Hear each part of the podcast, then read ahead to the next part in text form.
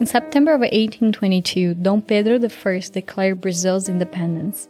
But since he was the direct heir to the Portuguese throne and already the prince regent of the colony, some argues that he only declared independence from, well, himself. The early 19th century marked a period of bloody wars of independence in the Spanish speaking America. Famous campaigns led by Simon Bolivar against the Iberian Empire saw the creation of new nations across the continent through heavy, widespread combat. Compared to these revolutionary military movements, Brazil's monarch to monarch transition looks trivial and tame. Over time, it became known as the peaceful independence supposedly unsullied by bloodshed and battles. The reality, though, was quite different.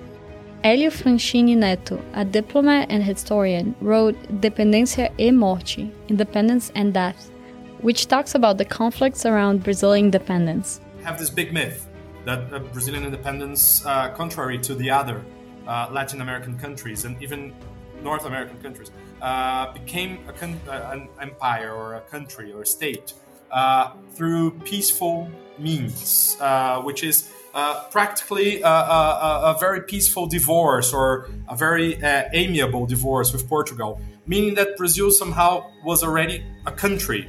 Uh, we already had Brazilians, where Portugal just controlled this country that already existed, and then suddenly they just, you know, lifted the the rule and Brazil became uh, Brazil as it always was uh, since its discovery. And this is absolutely false. On September 7th, Brazil will celebrate the 200th anniversary of its independence from Portugal. Riddled with family betrayals and historical inconsistencies, this period in Brazil is a truly peculiar and fascinating one, especially when compared with its Latin American neighbors. Independence elsewhere on the continent was a story of revolutionaries and republics in Brazil, it was a story of the emancipation of a prince from his father and the independence of a country that did not exist yet. In this special mini-series, we'll walk you through the eccentricities and myths of this period, its legacy in the country 200 years later, and how Brazil became Brazil. I'm Caroline Coutinho of the Brazilian Report, and this is 1822, a special four part series about how an independent Brazil came to be.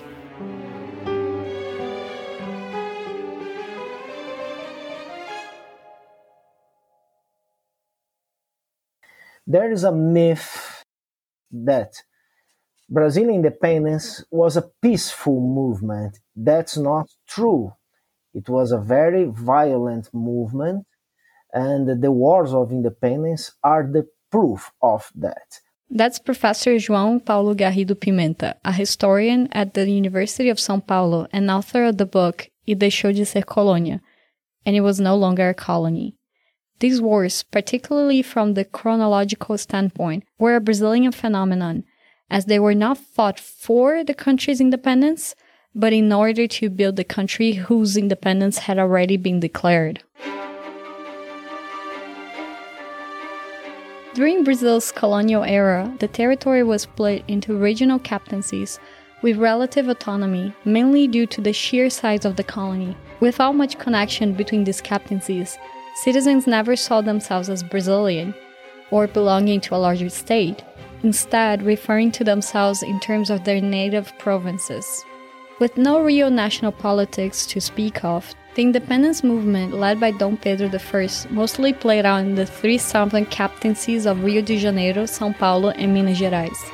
Elsewhere, the cries of independence were not heard. Some of the provinces, uh, Maranhão, Pará, remained loyal to the Lisbon courts, the Lisbon monarchy. They're, they're still not part of the Brazilian Empire.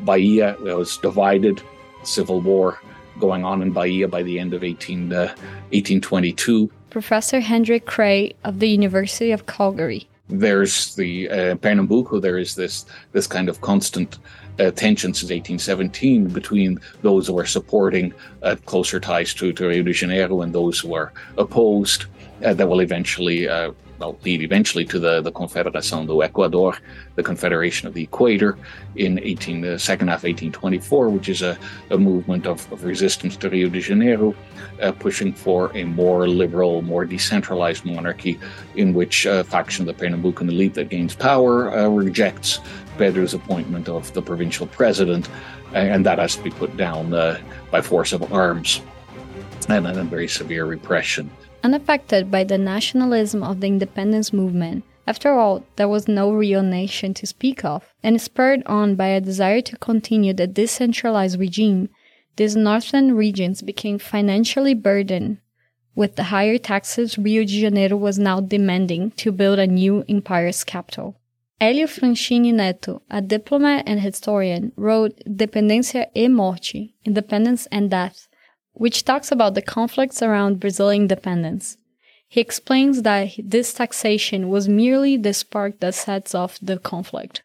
This combined with the, let's say, the spirit of the moment, uh, which was liberalism, constitutionalism, kind of created this uh, uh, this environment for this insatisfaction and ideas circulating, which meant that uh, the northern part of, of the new kingdom of Brazil was ready for political changes uh, the southern part was very satisfied with what was happening. And with Portuguese forces still trying to maintain a hold of the fragmented territory, they took advantage of this trifus to align with the north against the new imperial forces in Rio de Janeiro. It was a war between Lisbon and Rio for the domination uh, of the land. There were signs of uh, of uh, civil war that transformed themselves into a uh, a national war by having each province to decide between Lisbon and Rio. And it wasn't an easy decision. It wasn't just like a consensus of majority of people just moving towards Rio, which was uh, kind of natural. You had dissent.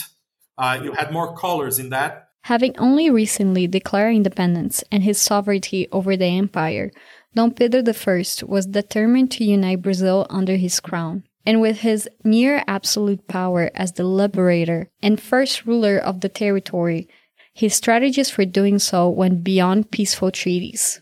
Through the use of force in these three points of the country, you could, in a way, guarantee uh, for the moment the control of the whole kingdom of Brazil now in terms of the empire. So you have to use the military instrument to guarantee uh, the unity of the not the unity of the empire because the empire was being created but uh, the projection of the empire into the whole territory of the kingdom of brazil.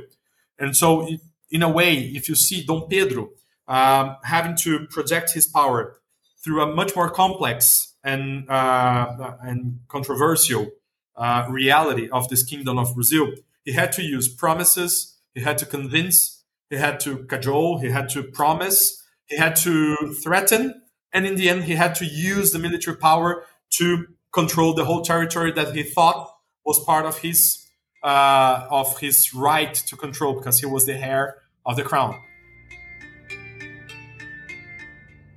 The most powerful of the northern provinces and the first colonial capital, Bahia, became the permanent theater for the wars of independence.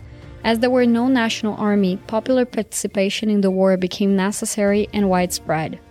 Even on the Brazilian side, led by a monarch selected by economically minded aristocrats, the people took arms to unite their new country.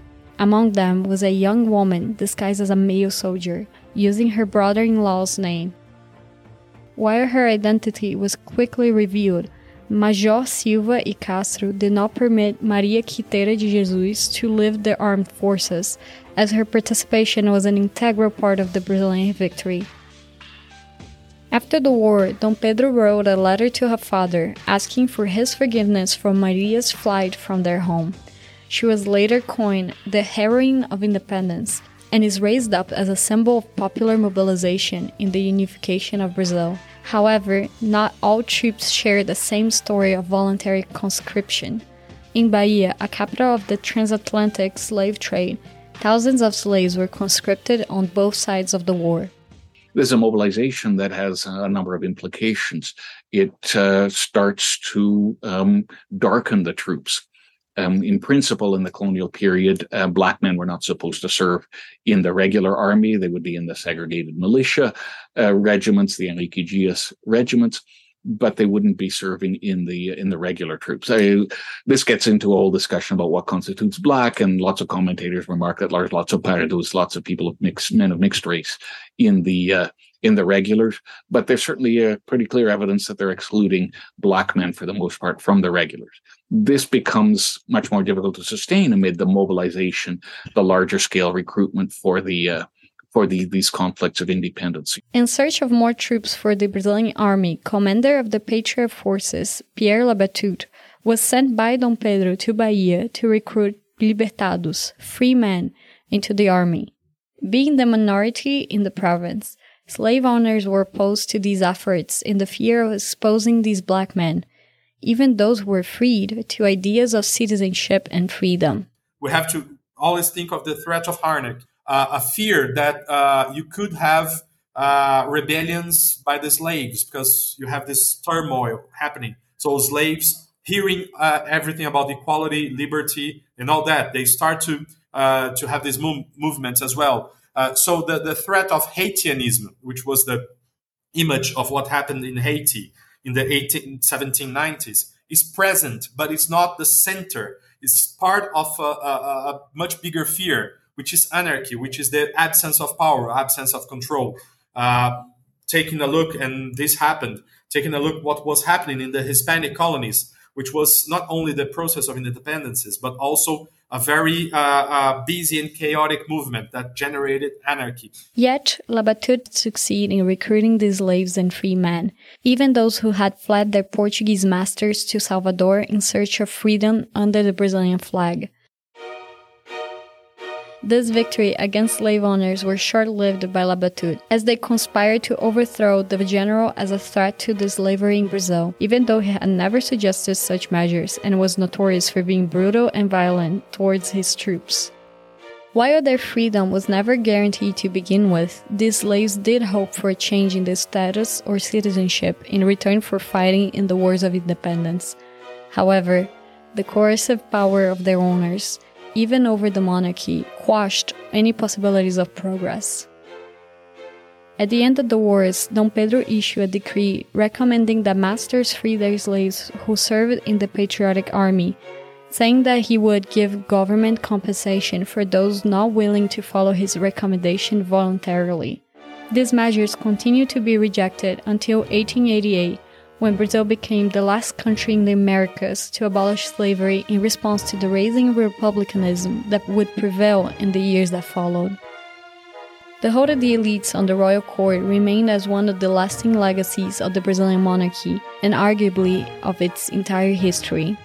But the main legacy of the independence is the beginning of Brazil's state building, a state that, on September 7, 1822, did not exist a country that was formed by gunpowder and created at the end of a sword, a Brazil that was unified in a now forgotten period of violence. So, if Brazil was not truly formed until after its official independence in 1822, and even less so on September 7th, why do we still recognize that day as a national celebration? After all, large states like Bahia and Pernambuco only joined the country in 1823 and 1824. In the next and final episode, we'll dive into how September 7th was either the first nor the only day of national commemoration, and how it has become intertwined with modern day Brazilian politics. 1822 was written and produced by Eric Zachman, edits and fact checking by Euan Marshall. As always, we'll ask you to give us a five star rating wherever you get your podcasts it only takes a second and it will help us reach a broader audience. Or, better yet, sign up for the Brazilian Report, the journalistic engine behind this podcast. We have a subscription based business model, and your subscriptions fuel our journalism and keep us going and growing. If you're already a subscriber, then you can give us some extra support by filling our coffee mugs with donations on Buy Me a Coffee. This membership program offers special perks like behind the scenes content and exclusive newsletters. Go to buymeacoffee.com slash Brazilian Report for more. We want to thank our Buy Me a Coffee members Felipe Saito, Jose Rosi Stankovic, Gabriela Graf Ines, Emerging Market Muser, Yaden Iftar, Tonica Thompson, Anderson da Silva, Kat Kramer, Fra, Peter Suffren, Anna Lan, and someone who chose to remain anonymous. I'm Caroline Coutinho. Thanks for listening. I'll be back with the final installment of this four part series.